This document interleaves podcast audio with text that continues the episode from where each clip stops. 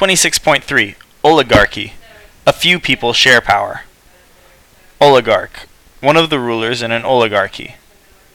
In the caption, the, this ancient Greek vase shows scenes of boar hunting and chariot racing. These activities were favorite pastimes of ancient Greek aristocrats.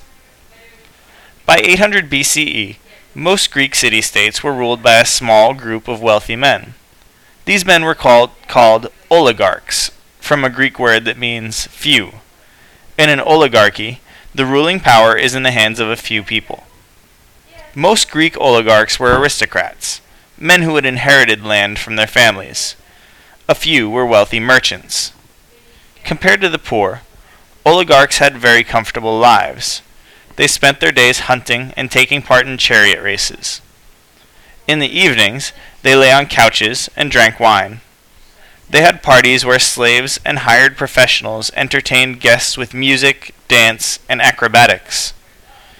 Meanwhile, the poor had to work all day in the fields. The hard-working poor saw the difference between their lives and the easy lives of the wealthy, and they thought it was very unfair. To make matters worse, the oligarchs ignored the needs of most of the people.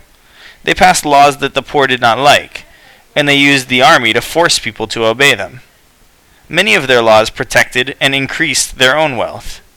In some city states, oligarchs passed laws forcing farmers to sell themselves into slavery if they could not pay their debts.